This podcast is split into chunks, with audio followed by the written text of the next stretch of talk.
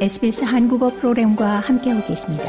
sbs.com.au/korean에서 더욱 흥미로운 이야기들을 만나보세요.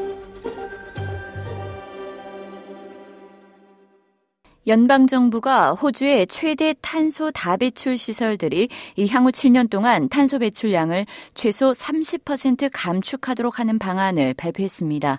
이 하지만 알루미늄과 액화 천연 가스와 같은 무역 노출 산업에는 유예 기간이 주어집니다.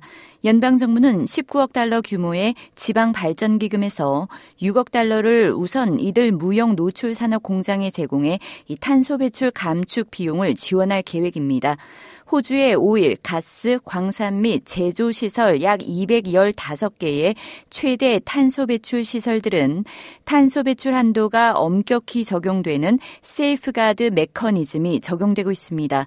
이들 시설들의 합산 배출량은 호주 탄소 배출량의 28%를 차지합니다.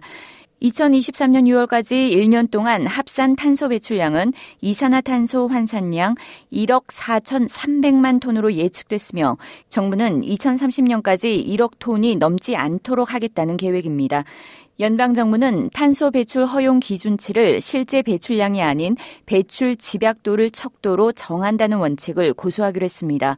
배출 허용 기준치는 처음엔 시설에 따라 다르게 설정되지만 2030년까지 허용치는 매년 4.9%가 낮아집니다. 이후 세이프가드 메커니즘이 적용되는 시설들은 결국 업계 평균 기준으로 동일한 허용치가 적용될 예정입니다. 더 많은 이야기가 궁금하신가요? 애플 포드캐스트, 구글 포드캐스트, 스포티파이 또는 여러분의 포드캐스트를 통해 만나보세요.